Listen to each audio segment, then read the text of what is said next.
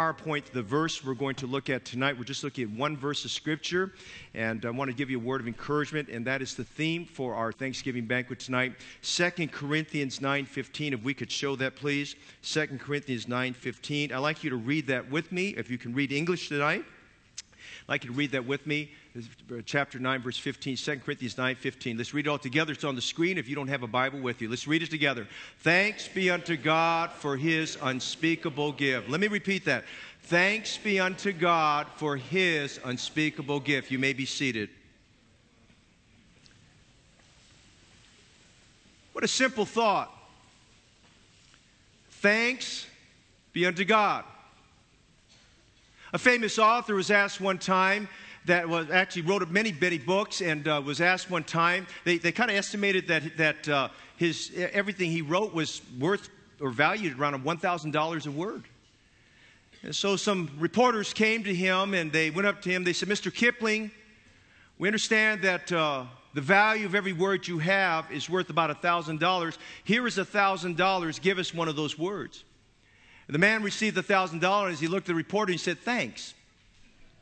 And that, if you think about that tonight, the word, the word thanks is a very, very important word. It's a, it's a word of thankfulness. It's a very valuable word. In our scripture tonight, the Apostle Paul speaks about being thankful. You know, this evening we were served food. Um, a lot of time and effort was spent in preparing these tables and things.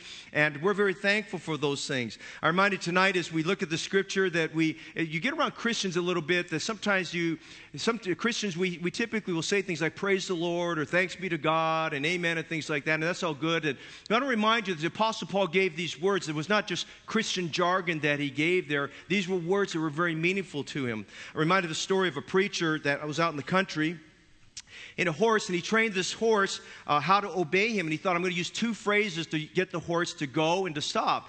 And so, to get the, the horse going, to activate it, he used the phrase, Thanks be to God. So, if he said, Thanks be to God, the horse would take off. And when he wanted the horse to stop, he would say amen. So he practiced it several times. So finally, one day, he got the, court, the horse really rehearsed where he said, Thanks be to God. The horse took off. When he said amen, the horse would stop. Well, one day he got up. He said, You know, I'm just going to see how the horse does on a long distance journey. And he lived way out, way out in the prairie there, someplace there. So he just went out for a long distance and he got on the horse. He mounted the horse. He said, Thanks be to God. When he said, Thanks be to God, the horse started taking off and running and running and running. Then finally he said, You know, I need to stop for a little bit here. And uh, there's some water on the side here. I'm going to get some water and maybe just take some food and eat. So he said, Amen. And the horse stopped. Well, then he, after he drank some water and ate some food, he said, I'm going to get back on the horse again. And he mounted himself back on the horse. And he said, Thanks be to God. And the horse started taking off. One unbeknownst to this preacher, that as the horse kept on going, there was, it was on a canyon area and uh, it was approaching a cliff. And he started to realize there was a cliff there. And, uh, and you know, sometimes you kind of blank out in what you're thinking. And the preacher blanked out. And instead of saying amen, he kept going, whoa, whoa, whoa, because that's what cowboys do, right? You say, whoa, whoa, whoa to stop the horse. But the horse did, was not trained to stop at whoa, whoa, whoa. It was trained to stop at amen. Well, the preacher started panicking, and just as the horse came to the ledge, he remembered to say amen. He said, amen. And the horse stopped. Well, the preacher had a sigh of relief. He looked up to heaven. he said, thanks be unto God. you might say that the preacher had a heart filled with thanksgiving. You know, the word Thanksgiving, we take it for granted, but you know, the word Thanksgiving comes from the Bible. The word Thanksgiving is, a, is from the word charis in the Greek. It speaks about a spirit of grace. Thanksgiving is a grace. Thanksgiving is a virtue. It's a spiritual virtue. It's a grace that you perceive from a heart. It reflects a heart that is overflowing with an abundance of gratefulness and thankfulness. I like the word thanksgiving. I like the fact that it reflects a spirit of grace. And tonight we're, we're, celebrating just simply by saying thanks be to God. Now, tonight, very, very quickly, I just I think this is good because we get to assemble as family and friends tonight. And while we're here this evening, to just pause for a minute and in retrospect, think back of all the goodness of God. I have a good friend of mine who's here today that a month ago was I had a very serious illness, and his wife contacted me and said, Pastor, pray for my husband. He's had a very serious illness, and When I got when they arrived on the church campus, I was so happy to see them. The, he's looking well. I wouldn't have guessed he had this illness and this, this event that happened, but it was uh, it was very it was a very trying experience for, for my two friends there for a few days, and I'm thankful they're here tonight. And I can tell you tonight, they're very thankful they're here. Uh, we have a visiting pastor and his wife that are here tonight. They uh, were pastoring up in Fallon, Nevada, for several years, and uh, he's recently feeling, feeling the Lord is leading him back to the mission field to go back to Mexico. He's visiting with us tonight. I forgot to tell him it's our Thanksgiving banquet, but they came anyway, and I'm thankful they're here. And many of you are their first time visitors who are here, we have a, a, friend of ours who we met recently who's the activities director for one of the uh, leading convalescent home facilities here in the Bay Area. And uh, she's here with us. And many of you brought your friends and family. We're thankful that you're here tonight. But there's some things I think as we gather here that are very important about Thanksgiving that we stop for a moment to think about. So when you think about this verse, it says, Thanks be unto God for his unspeakable gift. Now, that's one specific gift God's talking about, but leading into it, I want to give you three things, three gifts I think that we need to be thankful for. Three important gifts that I think is really important we're thankful for. Number one, I want you to be thankful with me for your health. How many are thankful you've got good health tonight? Amen? You're thankful for your health. I mean, I'm thankful for the gift of health. Tomorrow, I'm taking my mom. You might remember this tomorrow. I'm taking my mother in. She has to have a kneecap replacement tomorrow. She's been in terrible pain for two years. She can barely walk.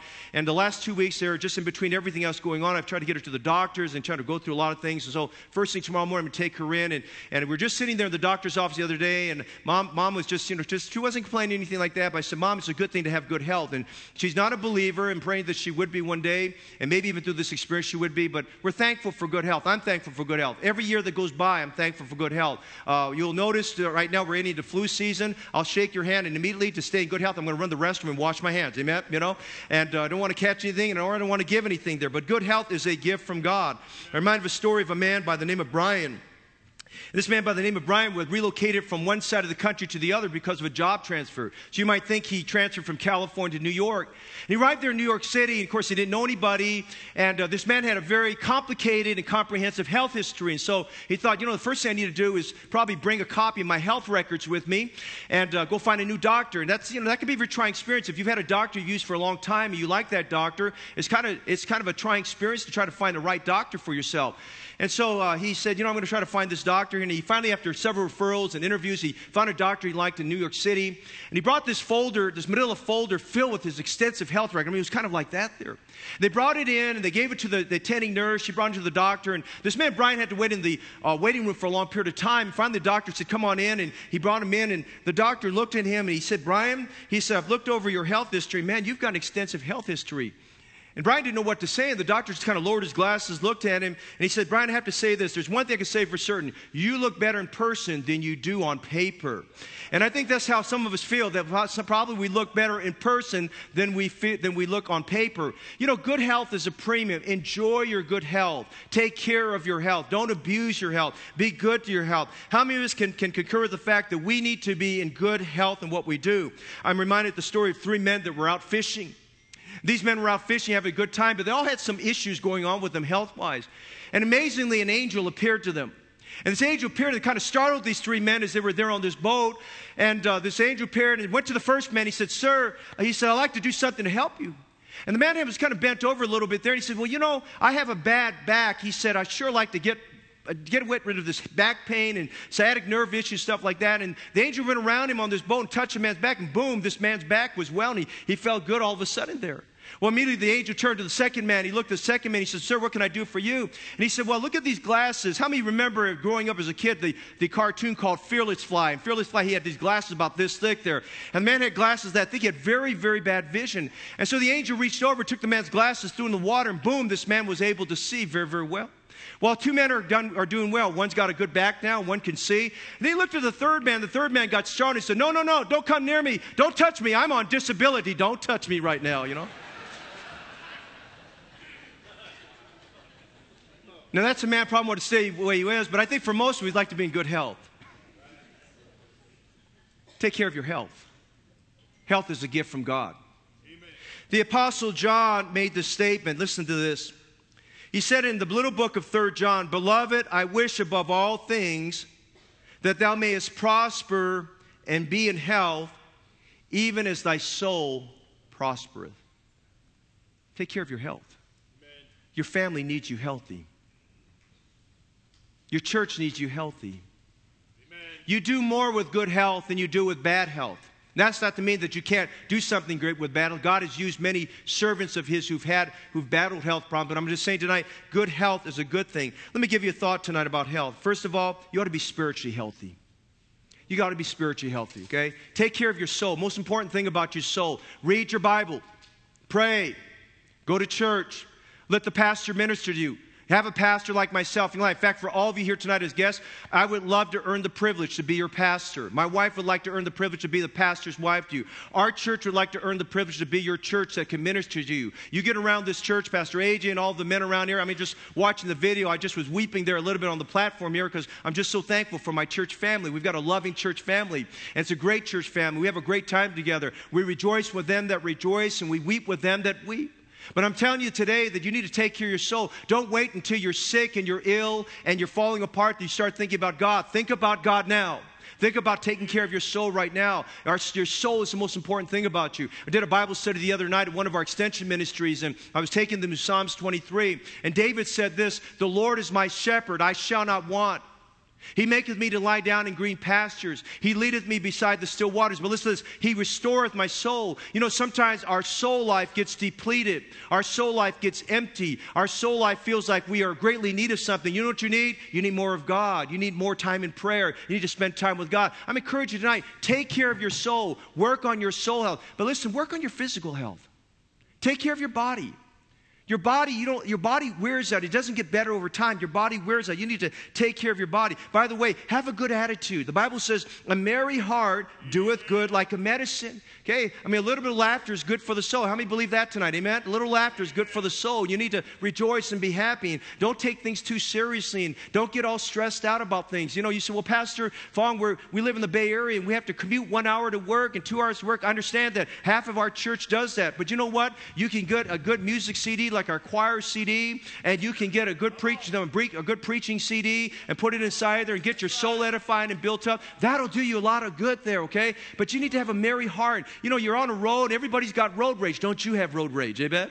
You know, you be happy in the Lord and thank God for it. Listen, a good attitude does a lot for your blood pressure. A good attitude does a lot for your mental state of being. It's all good for you there.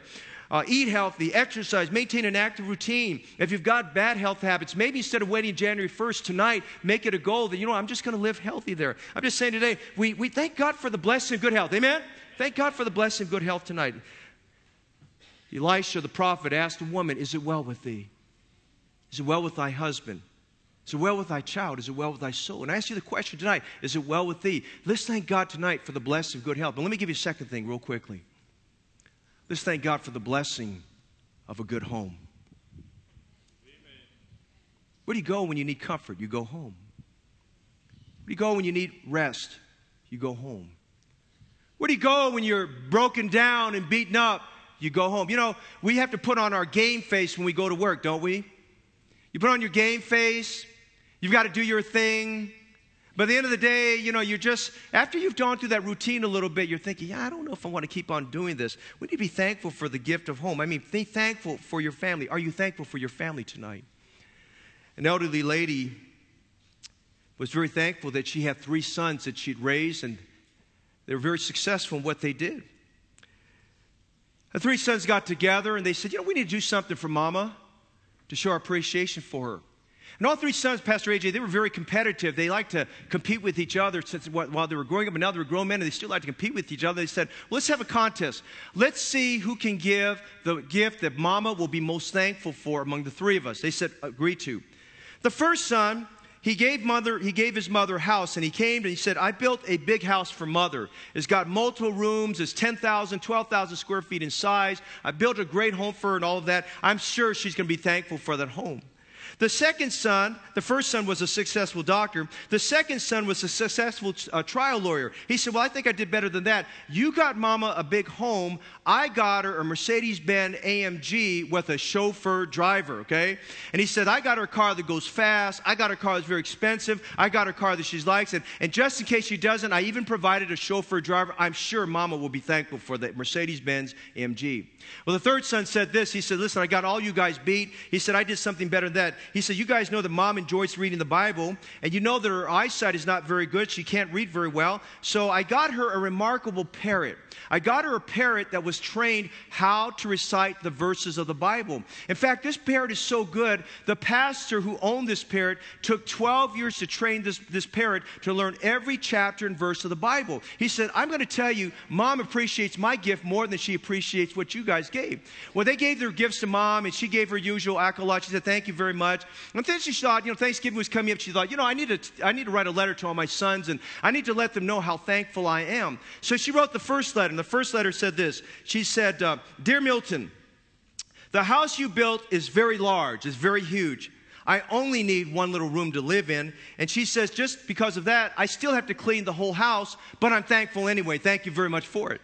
So she wrote the second letter. She says, Now, dear Gerald, she said, I'm too old to travel anymore. My eyesight isn't what it used to be, and I stay home most of the time. And this car goes too fast for me. On top of that, the chauffeur driver you provide me, he's a very rude man, and I don't like this man driving for me. But in spite of all that, thank you for the car.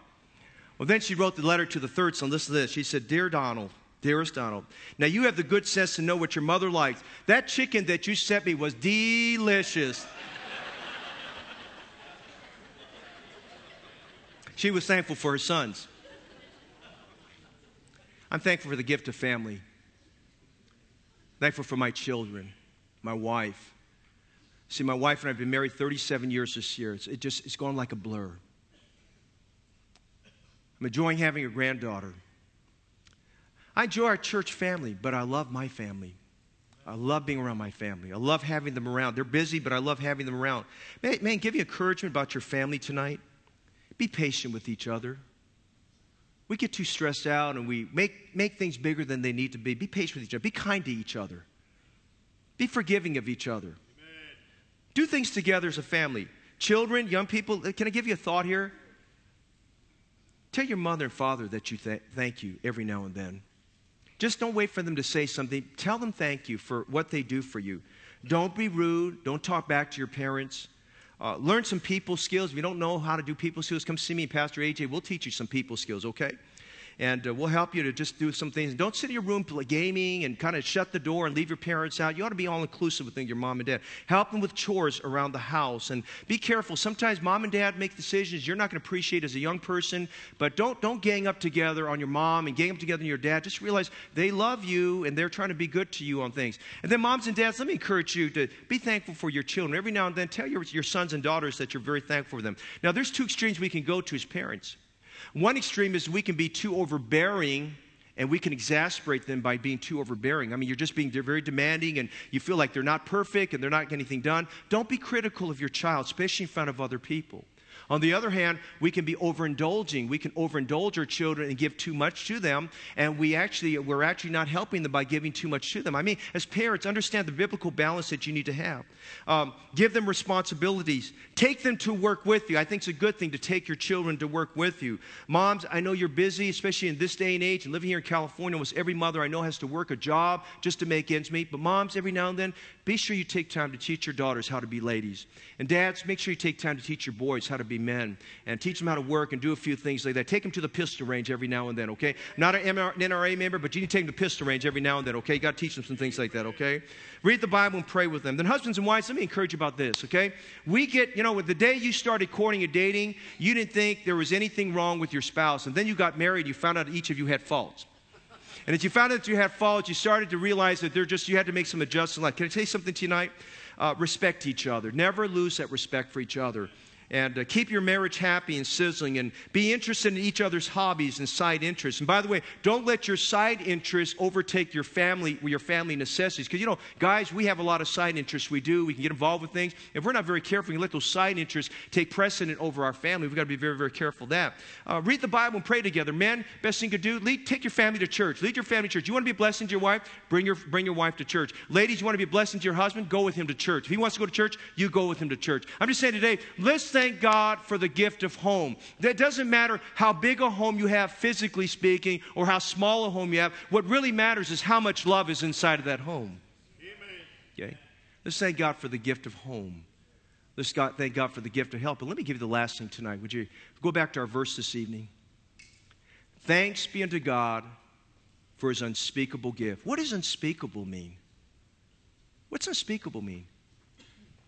It means words cannot describe what I'm going to tell you. There's not enough words in the English language. There's no adjectives that, that are able to describe what I want to tell you. He says, I want to tell you, he says, the Apostle Paul is writing to these believers of the city of Corinth, and he says, Thanks be unto God for this unspeakable, this immeasurable, this gift that I don't even have the words or the vocabulary or maybe the mind to describe what it is. It's an outstanding gift. It's an over the top gift. It's an awesome gift. It's a great gift. It's an amazing gift. What is that gift? Pastor Fong, what is that gift? Let's thank God for the gift of heaven heaven. Because tonight, God wants every person in this room to go to heaven. It is God's will that you go to heaven. God has cast a vote for you. His vote is for you to go to heaven. But there's an enemy we have. That enemy is called Satan. And Satan casts a vote against you because he doesn't want you to go to heaven. He wants you to go to a very terrible place that's called hell. Now, God wants you to go to heaven, and the Bible tells us this. Listen, the Bible says that, the, that for the wages of sin is death, but the gift of God is eternal life through Jesus Christ our Lord. Look at that, if you would please. The gift of God, something unmerited, something that we don't earn, something we don't deserve, something freely given to us with no strings attached. The gift of God is eternal life through Jesus Christ our Lord. God wants every person to know for sure that they're going to heaven. And we have to understand that the gift of eternal life is through Jesus Christ. Now, let me give you some qualifiers about this, okay? Because you need to answer the question tonight, not based upon what church you belong to, and you need to answer the, que- answer the question I'm going to give you tonight, not based upon how good you are, but you need to answer this question just without any of those things attached to it, what percentage are you sure that you're going to heaven? And what do you base that on? Amen. Because you know what? When you get to the end of life, you better know the answer to that question. You better know that for sure. Now, listen to this tonight. First of all, our spiritual condition makes us unable to get into heaven on our own. Our spiritual condition makes us unable to get into heaven on our own. I am a pastor, but I can't get to heaven on my own merit. I can't get to heaven on my title. I can't get to heaven just because I study and read the Bible. That's not going to get me to heaven. I'm a member of Heritage Baptist Church, but being a member of Heritage Baptist Church is not going to get me to heaven. Why? Because my condition, as the Bible describes it, is that I have sin. All of us have sin. Sin is rebellion against God. Sin is going my way and not going God's way. Sin is deciding that I'm not going to follow what God says. Everyone here has committed a sin. You've lied. You may have stolen. You may have an anger problem. You may be covetous, whatever it may be. You probably have an idolatry problem. I think most of us do. We're very materialistic living here in America. We, you know, that's the idol of America is basically materialism and education. That's the big idol people worship here. Whatever maybe maybe our jobs, maybe the dollar we're working for, but everyone has a sinful condition. And there's nobody exempt. The Bible says, for all have sinned. That means you, that means me. And that's kind of like in your face, right? But man, I'm a sinner. Yeah, we're all sin. We've all sinned. The Bible says we come short of the glory of God. Now, watch this. God is here. He's perfect. He's righteous. We're not righteous. Righteous is to be like God. God is here. You and I are right here. And no matter how hard I try with God here, I can try to do all the good works. I can add religion. I can get baptized. I can memorize a creed. I can memorize this and that. No matter how much I add to there's not, there's not enough I can add to here that's going to get me on par with God because I am unrighteous, and so are you. All of us have sinned, and we come short, right here. We come short of the glory of God. What is the glory of God? That is His holiness.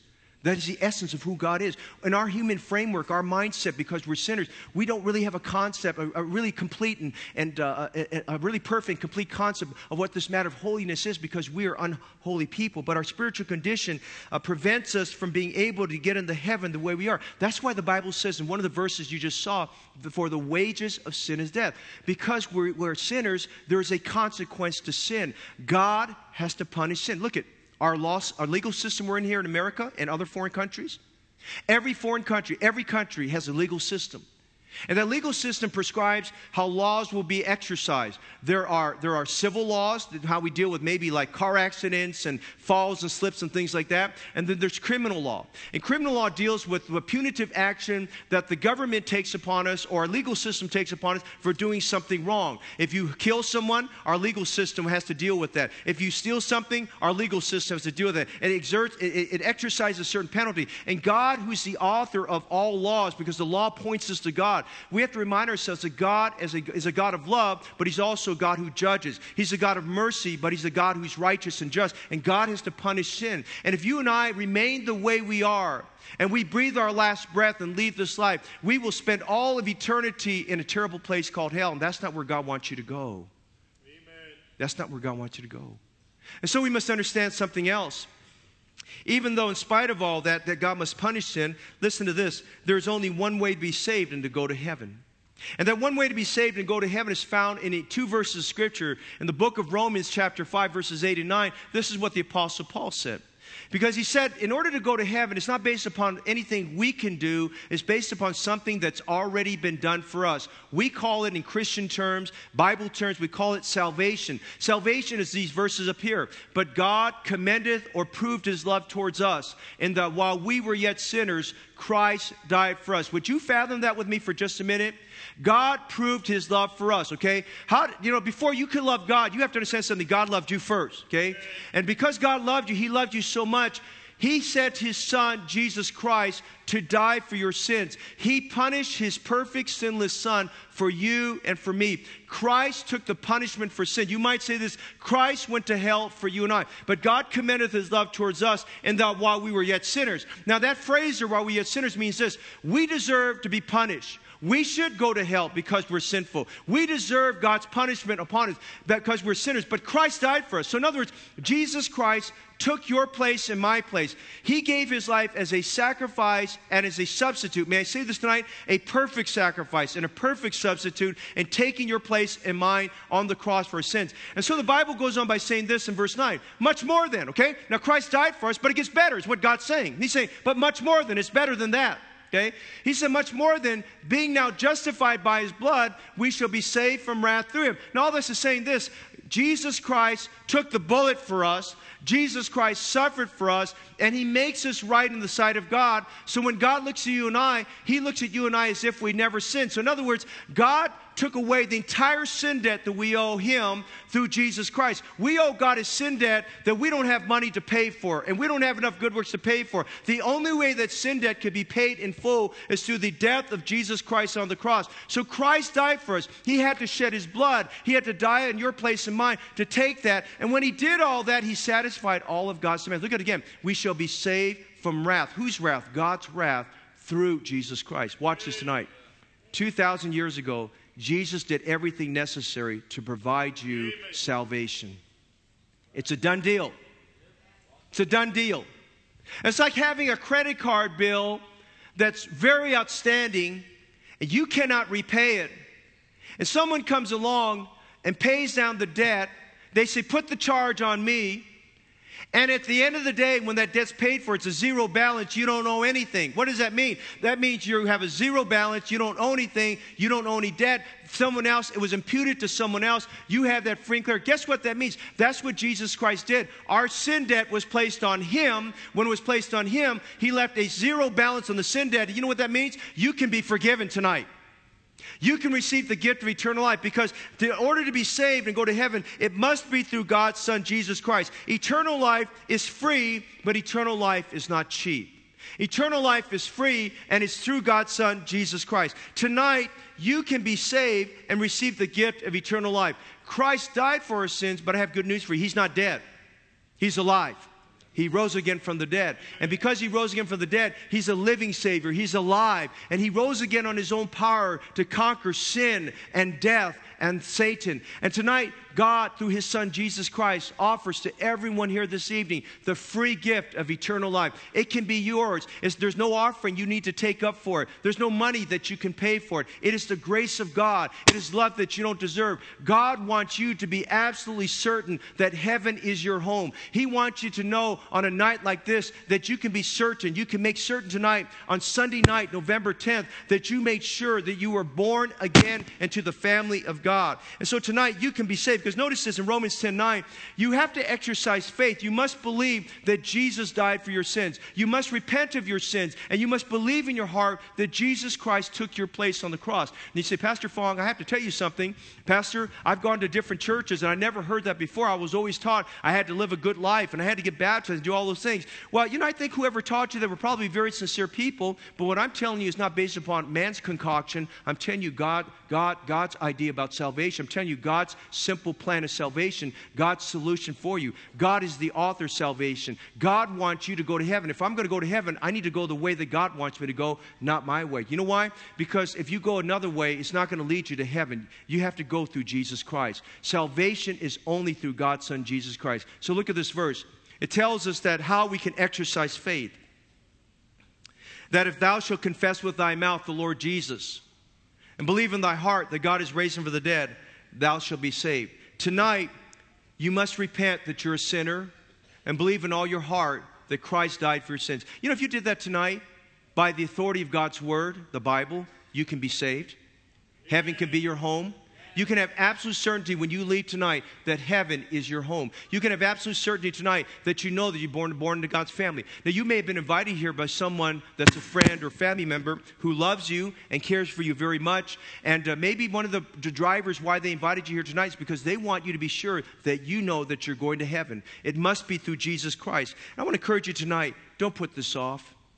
Don't say another convenient time. Don't say you almost persuaded me. Tonight, God wanted you here so you can settle this matter right now where you're sitting and receive God's Son, Jesus Christ, into your heart. Right where you're sitting tonight, you can call on the Lord to save you. This morning, we had a, a, young, a new couple that was invited to our church that were reached through our outreach ministry, and they sat here over my, my left hand side, your right, and they listened very carefully to the morning message. And as they did so, I was very, very thankful today that at the conclusion of the message, I got a report that both this husband and wife they called on the Lord to be their Savior. They received Jesus Christ as their Savior. Couldn't come back tonight, but they were thankful this, that this morning they received Jesus Christ as Savior. And they received assurance that heaven is their home. They received assurance today that they know for sure they're going to heaven. Today, they know that they can mark down on November 10th they were born to God's family. And you know what? God loves you. This pastor loves you. This church loves you. We want you to be certain that you're going to heaven. We want you to know for certain that you put your complete faith and trust in Jesus Christ alone. Because remember, God is here, you and I are here. There's nothing we can do to get up to God's level. But when Jesus Christ died for our sins, guess what he did? He made it possible for us to be, be right here with God. So we can be at the same level with God and be, be able to know that when we leave this life, we can enter to heaven. Several years ago, when my, uh, uh my, my children were very young, we went to my father's house and I shared with him what I just shared with you. My father was an immigrant here. He worked very hard. And I really wasn't sure how dad would receive me that night. That, that night I went there was a very difficult night because mom was scheduled to have some surgery. This is about 20 years ago or so. And mom was scheduled to have some surgery, and so we didn't really know how this was going to all turn out. And dad was listening to me the whole time, and I was amazed. He turned to me and he said, Alan, he says, I like to receive that free gift of eternal life. And I'm thankful that night, it was a Friday night, my father bowed his head. And a very proud man, he bowed his head, he humbled his heart, and received Jesus Christ as, as his Savior. Many years later, about three or four years ago, I was, my dad was going through some health challenges, and we'd gone in to see the doctor. And after seeing the doctor, we were driving home, and we were coming back to the house to have some lunch. And I said, Dad, I really got to talk to you. I said, Dad, and what you're having is very serious. I said, the next time you have one of these, it might be a full blown stroke, it might not be very good. I said, Dad, I don't want you to be in a place where you're incapacitated, you can't think, you can't speak, you can't function. I said, Dad, it's really important. I said, 20, 30 years ago, we talked about this matter. I said, Can I go over one more time with you? I want to make sure from your heart of hearts you know for sure you're saved. And I went over that, and Dad asked me some really good, good questions there. And at the end of that presentation, as I talked to my dad, as I'm talking to you this evening, I said, Dad, you're a sinner. Do you believe you're a sinner? He said, Alan, I believe I'm a sinner. I said, Dad, do you understand? God has to punish sin. I mean, one of the unfortunate things about sin is that the wrath of God has to be poured on it. Do you understand? God has to punish sin. He said, Alan, I understand that. But I said, Do you understand? God doesn't want you to go to hell. God punished sin for you on his son Jesus Christ. And dad said, Wow, you know, he said, That's a that's a pretty amazing thought. I said, It is, Dad. I said, Would you, I mean, you think about it, I, I'm your oldest son. Would you sacrifice me for a terrible criminal? Would you give would you sacrifice my life to set some criminal in San Quentin free? Would you do that? He said, Absolutely not. I said, That's what Jesus Christ did for you. He said, Wow, I never thought of it that way. And I said, But I have some good news. Jesus just didn't die for you. I said, Dad, Dad, Dad, Dad, I said, Jesus Christ rose again from the dead. He's a living Savior. He's in heaven waiting for you to make that decision. And right there, before we were about to eat a bowl of wonton noodles, man, because that food smelled really good because mom had just made it. We're sitting there at the table, and dad just kind of pushed the bowl away, and he says, uh, Alan, he said, I think what you're telling me is I, I need to make sure I'm going to heaven. I said, That's right, Dad. And there at the kitchen table was a Thursday, Thursday around 1 o'clock in the afternoon. My father bowed his head again just to make sure he got his assurance of salvation that day. I had no idea, nobody in, that, in my home, in our family, had an idea.